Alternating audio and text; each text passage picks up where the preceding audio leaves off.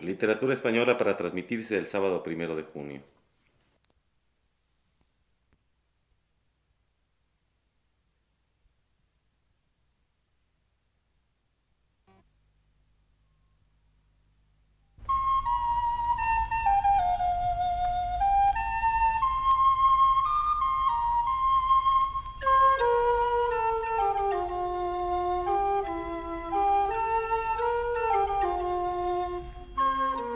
Muy buenas tardes, amable auditorio.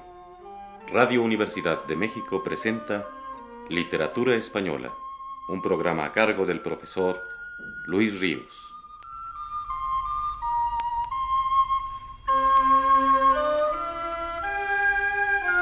El profesor Ríos nos dice en su último texto.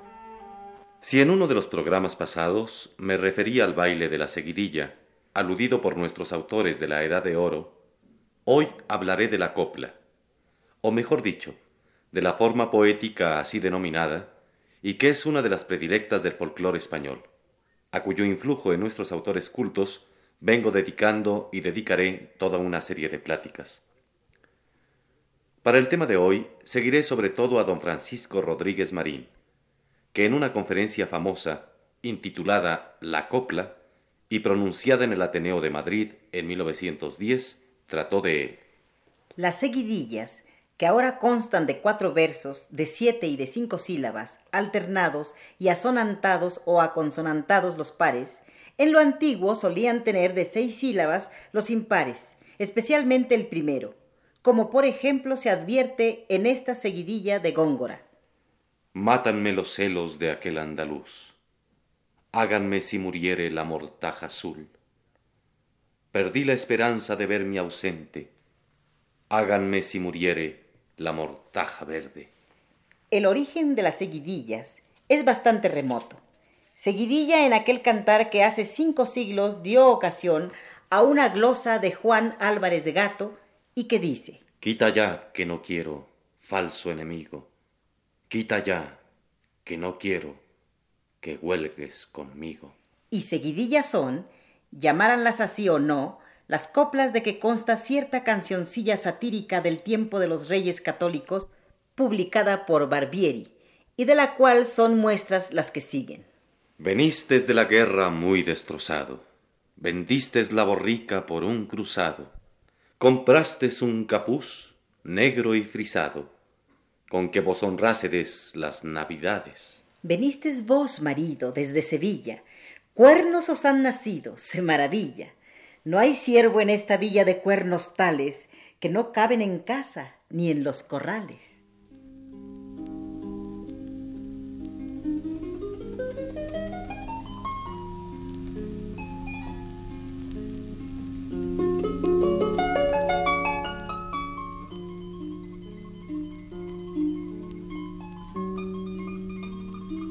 Rodríguez Marín cuyo pintoresquismo corría parejas con su erudición, tras advertir, en un inciso de su mencionada conferencia, que la agradable combinación de los septasílabos con los pentasílabos nos viene de tan lejos, que midiendo por sílabas y no por pies, se encuentra frecuentemente en las preces del breviario gótico, anota. Y no sé qué oculta simpatía existe entre el latín y las seguidillas, que no es harto raro hallar algunas cuyo autor haya latinizado al componerlas. Don Manuel de León Marchante, en unas que dedicó a la concepción de Nuestra Señora en el siglo XVIII, dice En mucha gracia al cielo le cayó el alba, que no cayó María, sino es en gracia.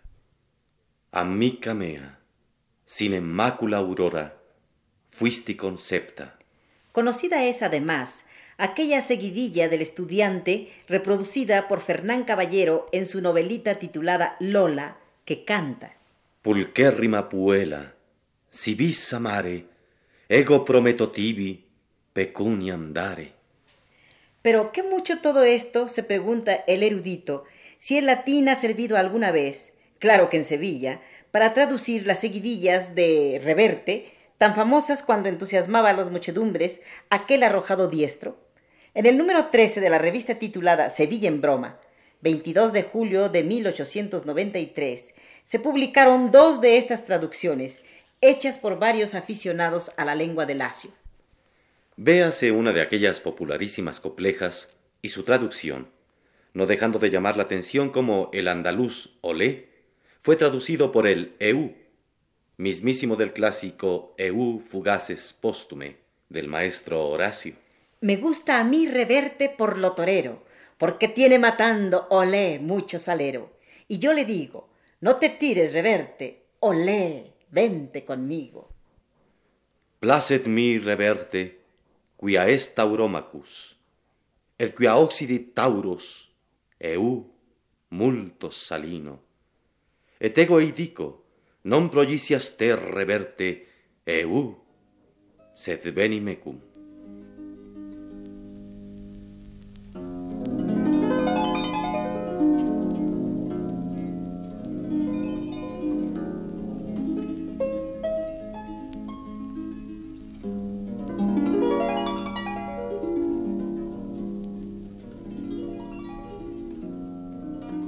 Esta casta de coplas eran popularísimas en los años en que escribía Cervantes y se llamaban indistintamente coplas de la seguida y seguidillas, y ya tomasen estos nombres, como decía el diccionario de autoridades, por el tañido a que se cantan, que es consecutivo y corriente, o ya por otras causas, es lo cierto que fueron la letra que se usaba para las tonadillas de diversos bailes más o menos apicarados, tales como Los Valientes, Santurde, el Caballero y Juan Redondo. De las seguidillas dio entera razón el maestro Gonzalo Correas en el primer tercio del siglo XVII, pues también, dice, lo merece su elegancia y agudeza, que son aparejadas y dispuestas para cualquier mote y dicho sentencioso y agudo, de burla o grave, aunque en este tiempo se han usado más en lo burlesco y picante, como tan acomodadas a la tonada y cantar alegre de bailes y danzas, y del pandero, y de la gente de la seguida y enamorada, rufianes y sus consortes, de quienes en particular nuevamente se les ha pegado el nombre de seguidillas. Es cantar tan ligero y alegre, apostilla Rodríguez Marín, por su metrificación, por sus asuntos predilectos, por cualquiera de las muchas musiquillas con que se canta y sobre todo por su honesto y gallardísimo baile, que con razón las elogió Cervantes al describir en el capítulo primero de su viaje del Parnaso la galera de Mercurio con estas palabras. Las jarcias parecían seguidillas de disparates mil y más compuestas, que suelen en el alma hacer cosquillas. A estas cosquillas y a otras impresiones placenteras de esa linda piececita del Parnaso popular se refería Manuel Machado, sigue diciendo Rodríguez Marín, cuando al tratar de nuestra copla en sus canciones y dedicatorias escribió Pero la copla de luz del paraíso andaluz alada y primaveral, la graciosa charlatana que dice toda Sevilla, es la alegre seguidilla sevillana llena de sol y de sal.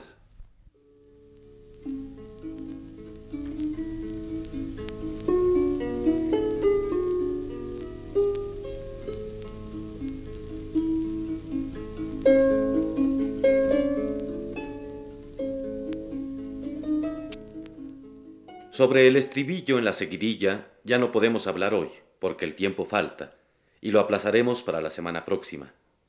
O sea que terminaremos este programa recordando seguillas de Góngora y de Lope de Vega, dos de los autores cultos que con mayor garbo reprodujeron esta forma popular.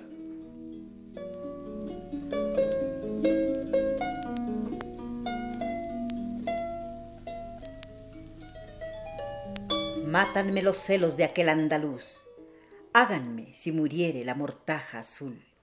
Perdí la esperanza de verme ausente. Háganme si muriere la mortaja verde. Madre, sin ser monja soy ya descalza, pues me tiene la ausencia sin mi zapata. La mitad del alma se lleva a la mar. Volved, galeritas, por la otra mitad.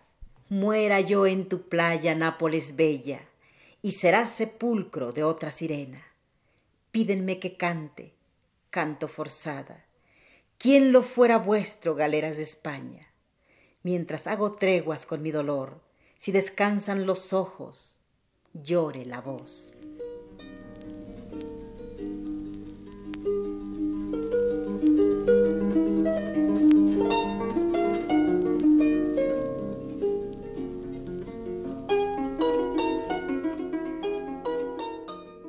Vienen de San Lucas rompiendo el agua a la torre del oro barcos de plata.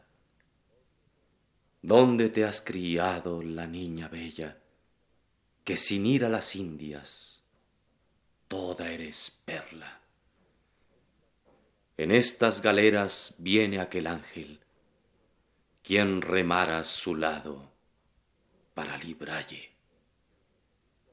Sevilla y Triana y el río en medio. Así están de mis gustos tu ingrato dueño.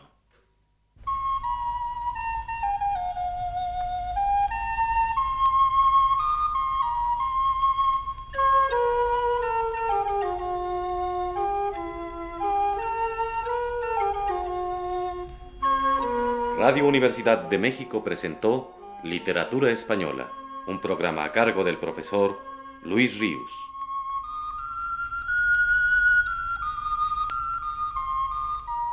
En una intervención especial, escucharon ustedes las voces de Socorro Avelar y Claudio Obregón.